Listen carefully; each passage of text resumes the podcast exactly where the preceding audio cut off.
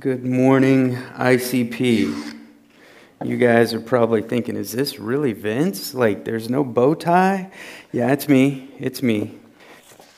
I guess, uh, you know, you guys have already worked in me, brought me down.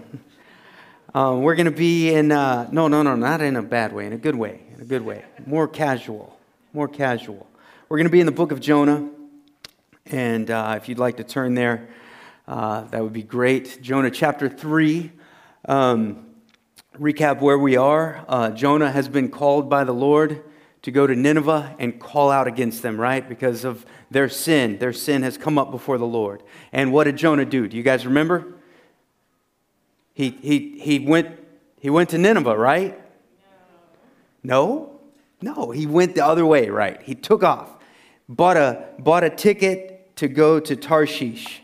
And um, as he's on the boat, what happened? The Lord hurled a great storm against the boat, almost uh, sunk the boat, almost killed all of the sailors and Jonah, right? Man, crazy storm, 50 year storm on the sea. And then uh, through all of this, Jonah is, is still like, nope, I'm not going to do it. I'm not going to do it. I'm not going to repent. I'm not going to go to Nineveh. And he finally tells the sailors, what? Throw me into the sea, and it will calm down for you. And then Jonah is sinking and sinking and sinking, and the Lord sends a big fish to save Jonah. And last week we left off with Jonah finally repenting and seeing that salvation is of the Lord. Salvation comes from the Lord. Salvation belongs to the Lord. Now, one of the things that we need to understand about the book of Jonah is how it functions in the Bible. Okay, the, the book of Jonah is kind of an indictment. Okay, it's a charge, if you will, against the people of Israel. Okay, why is it a charge against them? Well, because their duty as the people of God, as the chosen people of God, was to bring the nations to the Lord, to worship Him. And they didn't. They looked at the nations around them as, well, they're a bunch of pagan idolater sinner, idolatrous sinners. And they did not reach out to the nations. And Jonah is like a picture of Israel. God calls Jonah and says, Go to these people. And Jonah's like, Nope, uh uh, not going to do it. And then we see through the book how the Lord works on Jonah using these pagans and their obedience, if you will, to use Paul's terminology. Like we, we, Israel was called to bring about what? The obedience of faith in all the nations, is what Paul says in Romans. And, and these pagan sailors, and now we're going to see this week, this pagan city responds to the Lord in repentance and in faith. And that is kind of like the Lord laying down charges to his people Israel. So today we're coming to Nineveh and their response. So let's read chapter 3 together here. This is God's holy word. Then the word of the Lord came to Jonah a second time, saying, Arise, go to Nineveh, that great city, and call out against it the message that I will give you. So Jonah arose and went to Nineveh, according to the word of the Lord. Now, Nineveh was an exceedingly great city, three days' journey in breadth. Jonah began to go into the city, going about a day's journey, and he called out, Yet 40 days and Nineveh shall be overthrown. And the people of Nineveh believed God. They called for a fast and put on sackcloth from the greatest of them to the least of them.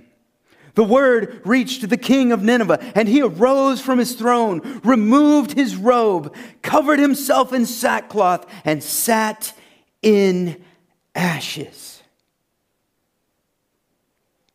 And he issued a proclamation and published through Nineveh by decree of the king and his nobles. Let neither man nor beast nor herd nor flock taste anything.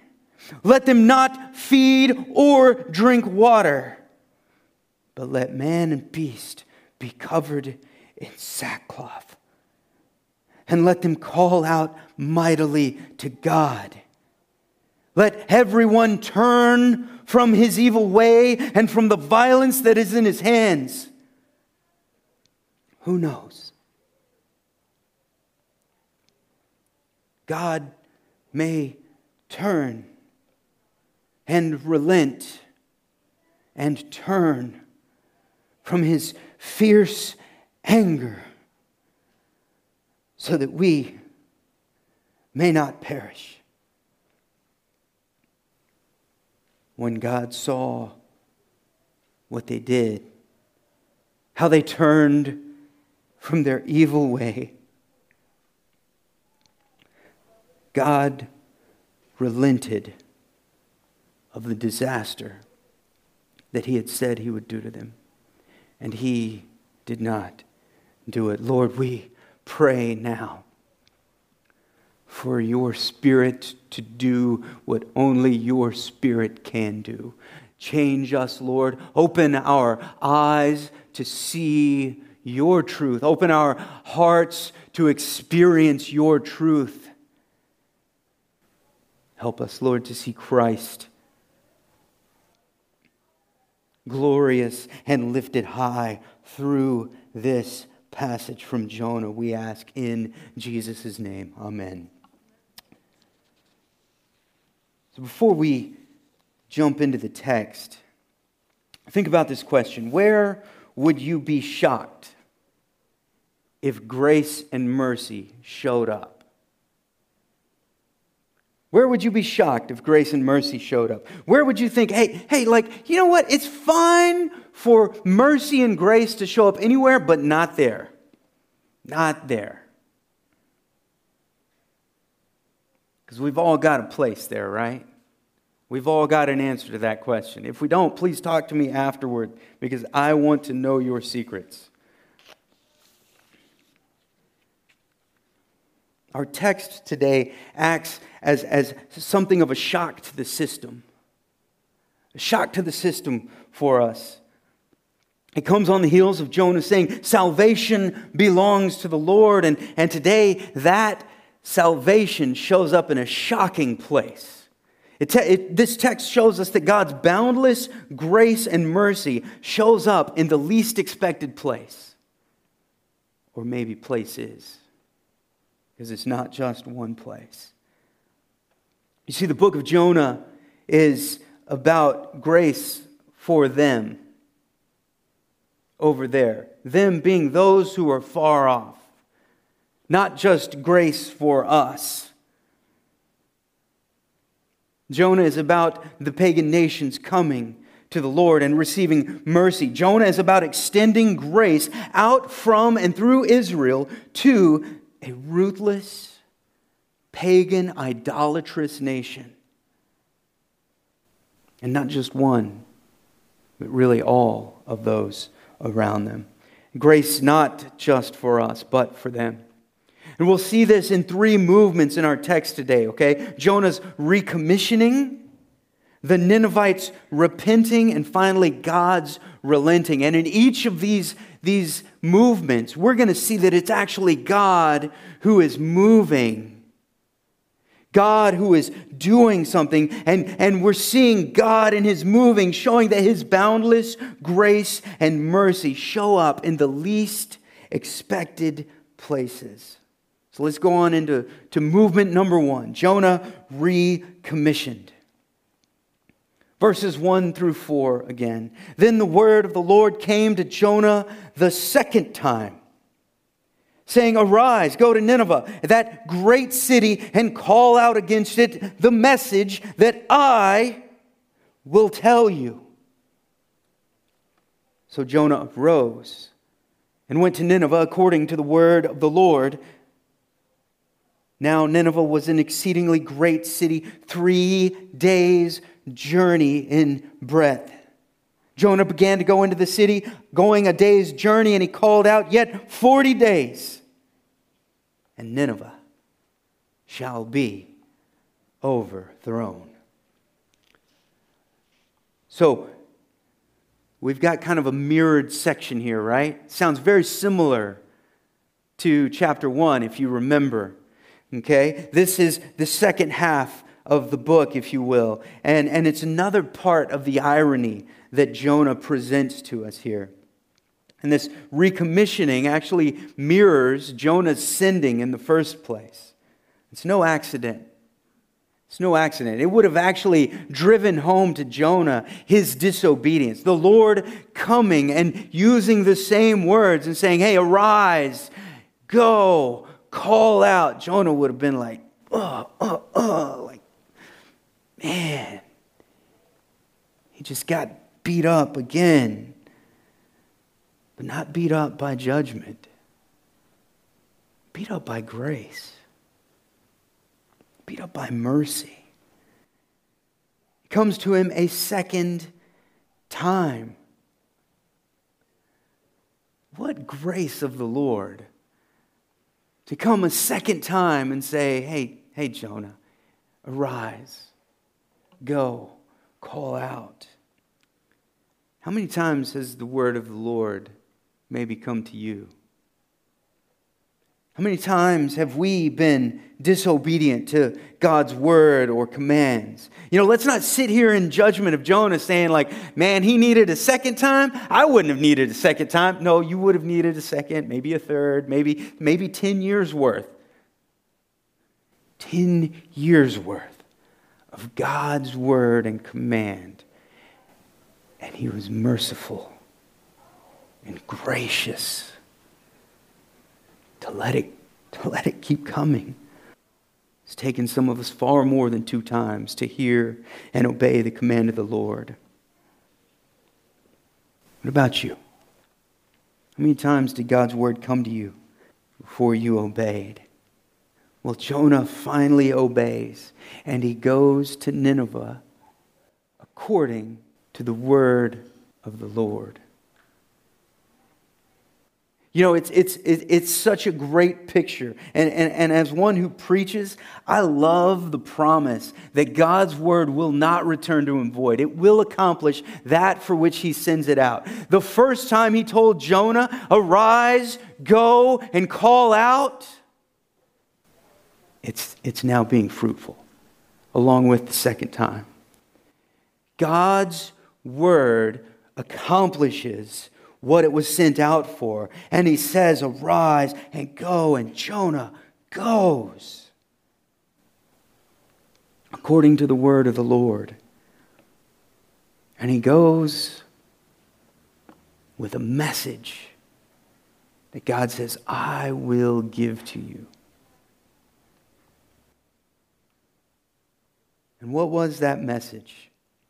You know, because here's the thing like, like you got to think about Jonah and, and in, in Jonah's mindset. Okay? The Ninevites were a cruel, bloodthirsty, like, they were a horrible people group. Okay? Like, I've got all kinds of examples I can give you of how horrible they were. We're not going to get into that because it's like, ooh, whoa, that's, that's bad. Okay? But, but, Jonah probably had a lot of things he wanted to say to them. That's why God says, and Give them the message that I will give to you. They needed a message from the Lord, not from Jonah. And that's what we need actually every day. Like we need we need God's word, not not Vince's word. As much as I may have studied and been living in this passage, no, we need to hear from the Lord. Just like Nineveh needed to. Just like Jonah needed to, just like Israel needed to. Yet 40 days, and Nineveh will be overturned. That word there for overturned, you know where else that word shows up in Scripture?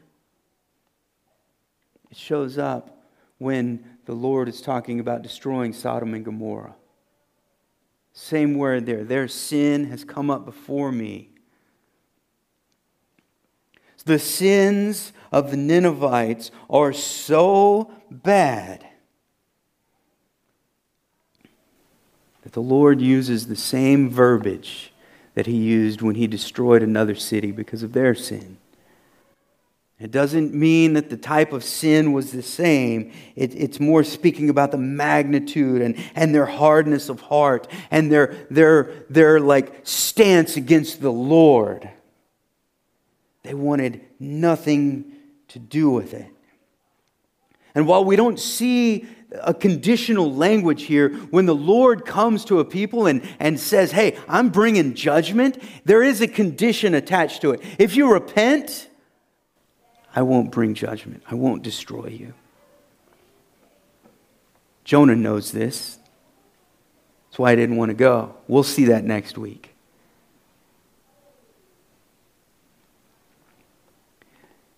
And we see by the king's response, he hoped that it was conditional. And here's the crazy thing while Jonah had a great many things to say to the Ninevites, he told them the message that the Lord had given him.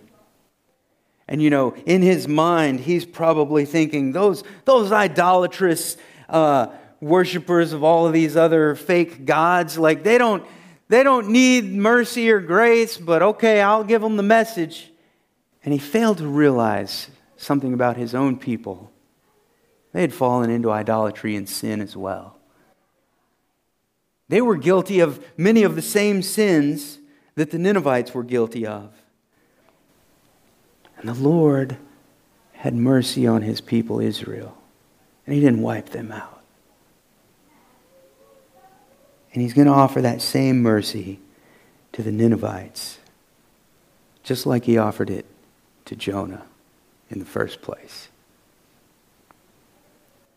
Jonah has received mercy, but he's still not quite ready to be merciful. John Piper says God answers us in mercy to make us merciful. Jonah had received mercy in being saved from the sea by the fish, but when mercy shows up again and the Lord recommissioning him to go, there's still a little bit of, I'll go, I'll go. I hope they don't repent.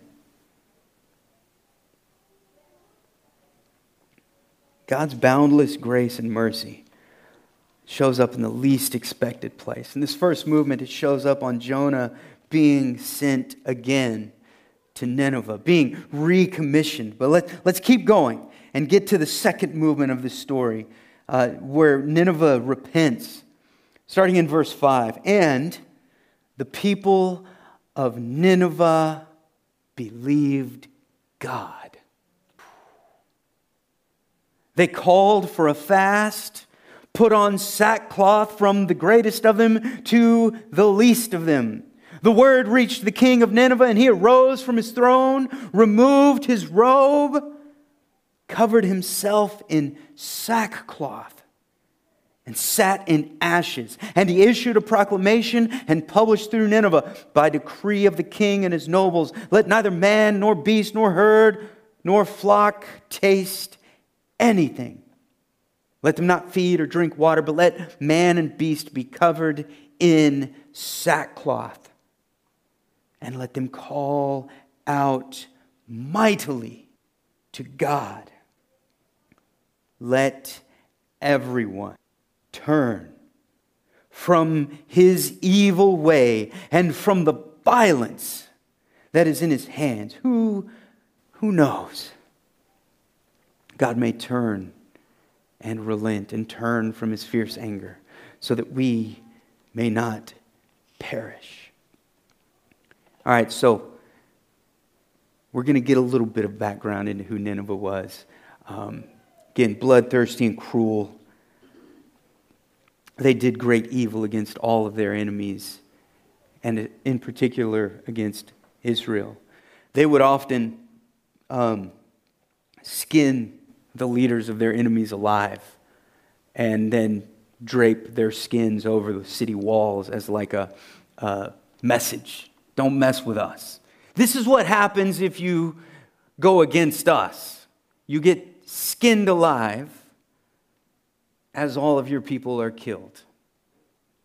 Pretty brutal people. Those that they didn't skin alive, they forced into slavery, and then they would, would force a, a hook through their nose and lead them around in order to debase them and show everyone around them that they were slaves. Evil. And engaged in nearly every sin you can imagine. That is why their sin had come up before the Lord, because it was great and the people of Nineveh believed God. Didn't say they believed in God. Didn't say, oh, yeah, sure, there's a God that's alive out there. No, they believed God. They believed what He said. They took Him at His word. He said, hey, 40 days and it's over. And they were like, oh, uh oh. That's serious business. We, we better stop doing what we're doing. And they, they, they put on sackcloth. It's a sign of, of debasing yourself, of humbling yourself, of, of repentance, actually. And repentance, like we said last week, it's not just a, a, a I mean, it literally means change your mind, but it's not just a changing of your mind, it's a changing of your action. It's a turning away from sin, but a turning to God. It, because here's the thing I can turn away from my sin and just go a different way in, into some other types of sin. But no, it's a turning away from sin and a turning to God. That's what this shows here. They believed God, they didn't believe Jonah believed God and it showed in their actions. They called for a fast and they said, Hey, everyone, put on sackcloth. We all have to humble ourselves here.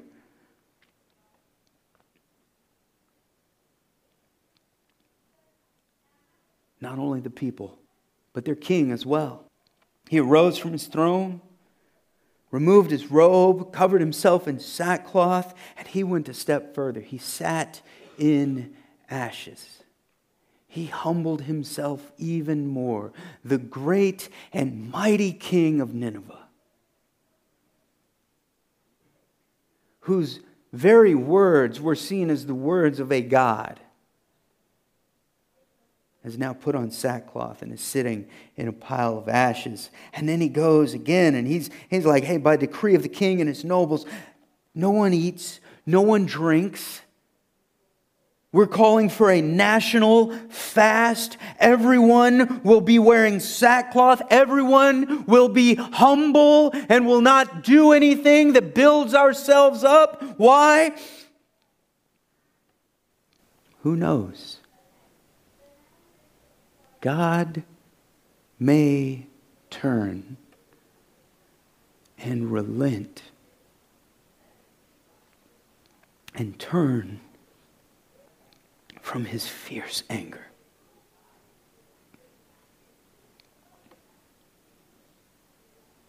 So that we may not perish.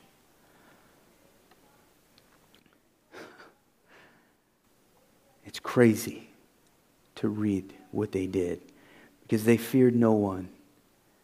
They feared nothing. They were powerful and cruel and they did what they wanted, but God's boundless grace and mercy showed up in the least expected place of Nineveh.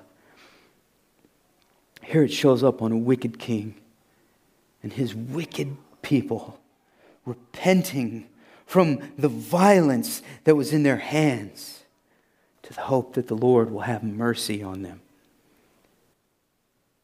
So, in the first movement, we've seen God's boundless grace and mercy show up in the least expected place of Jonah and recommissioning and resending him. Now it shows up on the king and the people of Nineveh. But there's one more movement in this, in this story, in this drama, if you will. And we're now going to move to that and see the Lord relenting. Verse 10.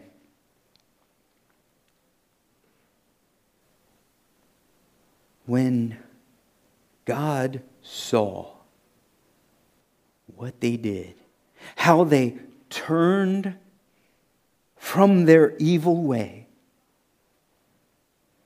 God relented of the disaster that he said he would do to them. And he did not do it. That's grace. That is mercy. God relented.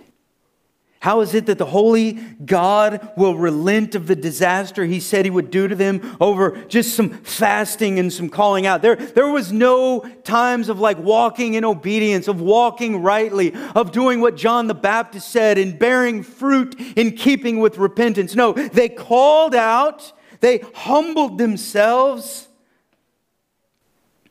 and God relented. How? Well, scripture in Joel 2:32 tells us, "And it shall come to pass that everyone who calls upon the name of the Lord shall be saved. They called out how mightily to the Lord. That's what the king said. He said, Call out mightily. And who knows? Well, God knows.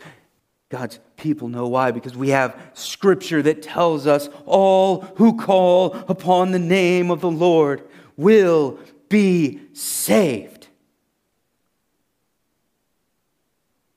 And you may be wondering, okay, sure, but like, how? How can God actually relent? The answer is crazy. Totally crazy. So, in the ancient Near East, which is where uh, Israel is situated, um, and, and, and where Nineveh was situated, there was this, this um, ceremony, okay, it, that was called the king replacement ceremony.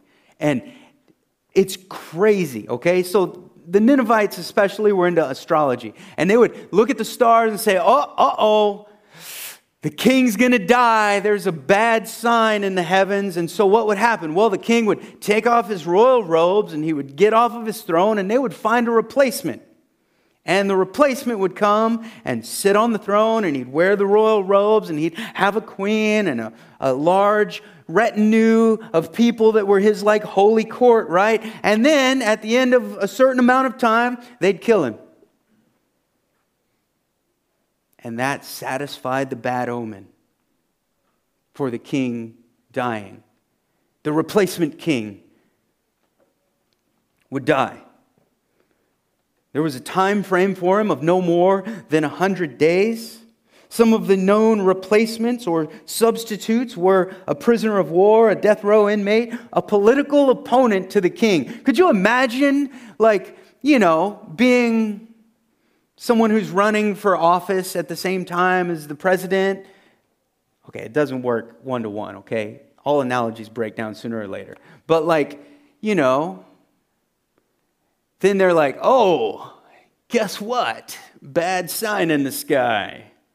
And you're like, oh no, I hope they don't pick me. You're a political opponent. Hey, guess what? It's your turn to be president this week. No! And we look at that and we can laugh, right? Because it is a little bit funny. But it shows us something about ourselves, something about human nature. We need and are calling out for, and we're searching for someone to stand in our place that would save us. This ancient pagan culture and civilization had it. They needed a Savior. This king needed a Savior. And the fact that he got off of his throne and he took off his royal robes shows he was stepping down as being king. And in a sense, someone else was going to step in and be king. Who was that? Who? God. Why? Because he said, We're going to call out mightily to God. Maybe he'll turn and relent.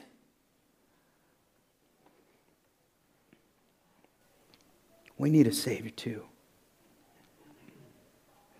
We need a replacement king. In Jonah, we see this king stepping down and taking off his royal robes. We see he understood his need for a replacement, but it doesn't tell us who that replacement is. And in this place, we know who the replacement is, don't we? It's the true and rightful king, the king of kings, the Lord of lords, the high king of heaven takes his rightful place.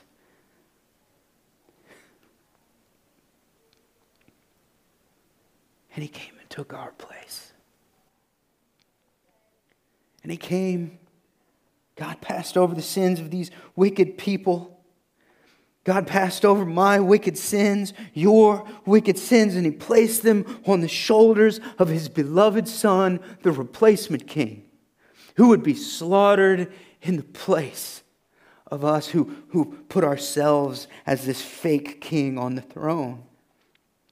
He took off his royal robes, humbled himself to being a man humbled himself to death, and then humbled himself not just to death, but death on a cross. He became a curse for us. As it is written, cursed is everyone who's hung on a tree. The great king, the high king, the righteous and rightful king he took our place.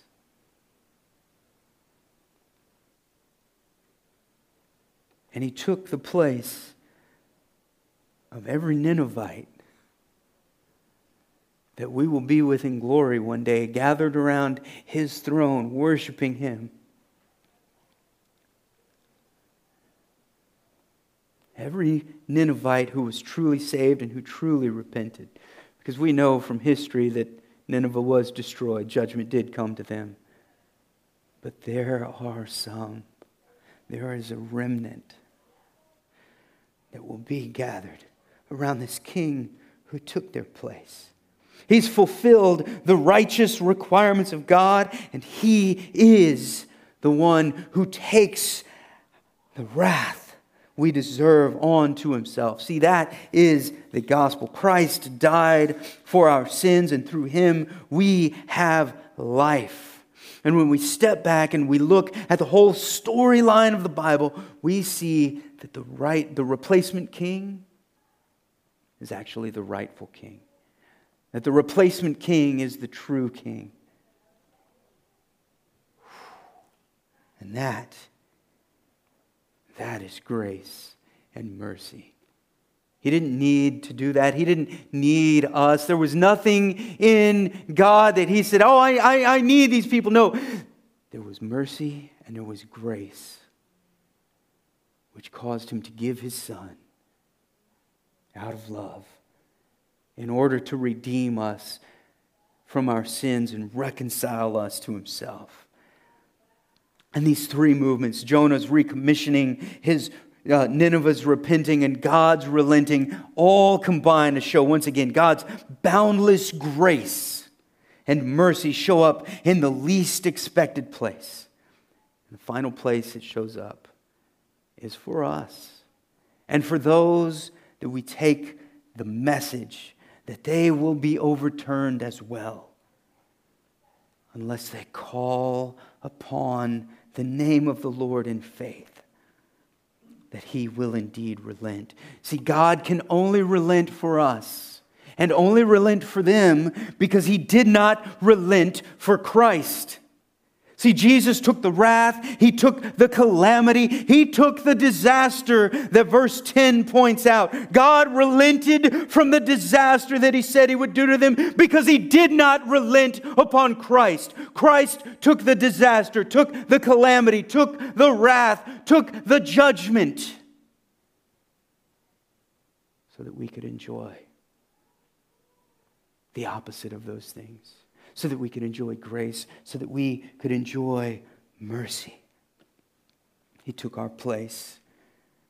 He suffered our death. He suffered our curse. He gave us life when we deserved calamity and disaster and the curse. He became that curse.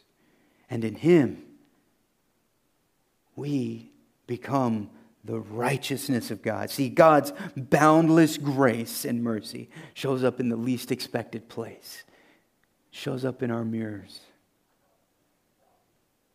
That's pretty crazy. And He relents when we call out in the name of Christ based on Christ's merit. And when we call out, oh, church, we have a greater hope than this king of Nineveh. See, he said, hey, who knows? Who knows? God may turn,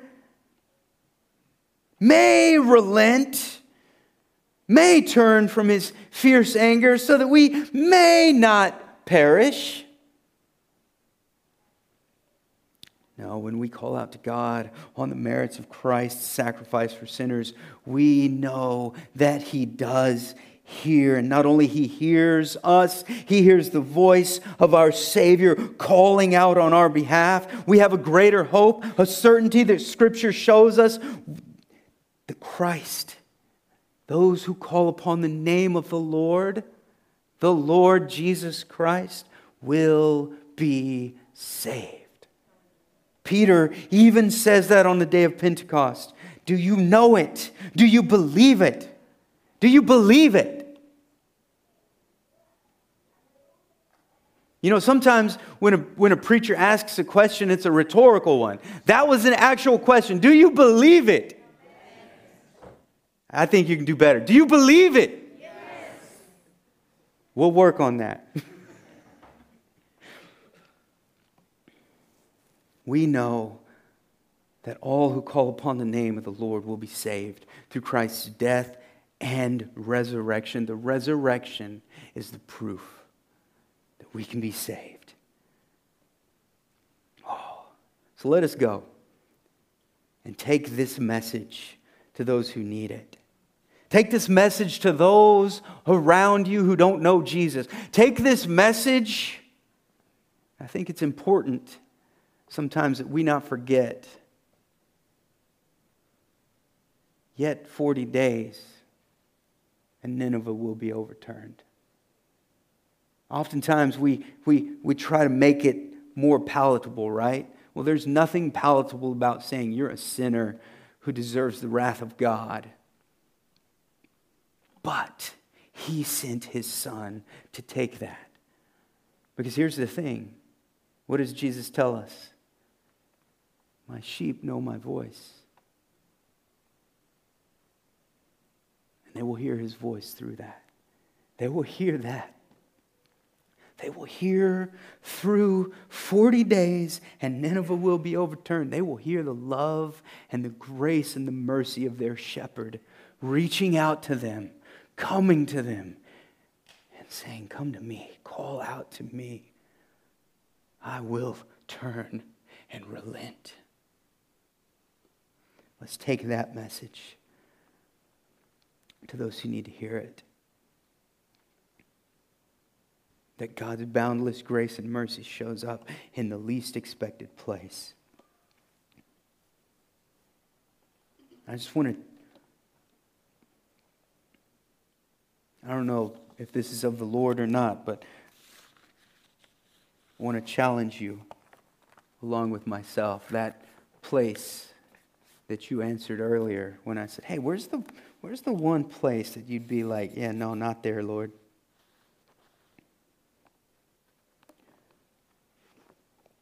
Pray to the Lord. See if He'll change your mind and your heart.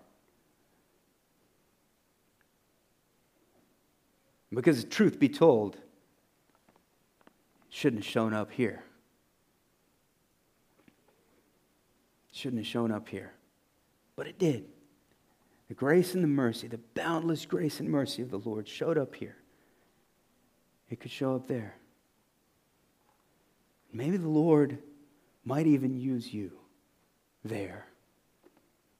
Maybe He'll use me wherever my answer is to that question. Again, that may not be of the Lord, but I feel it could be. So let's pray. Lord, thank you for your word. Thank you for this picture of your prophet Jonah that we've been looking at. Thank you, Lord, that he is a picture of your boundless grace and mercy showing up in the least expected place. Help us, Lord, as we leave here to take that message to those that you've put in our lives. And Lord, if there's one here today who does not know of your boundless grace and mercy, they've heard of it now. And Lord, we pray that you would grant repentance and faith that only you can give. We pray that in Jesus' name. Amen.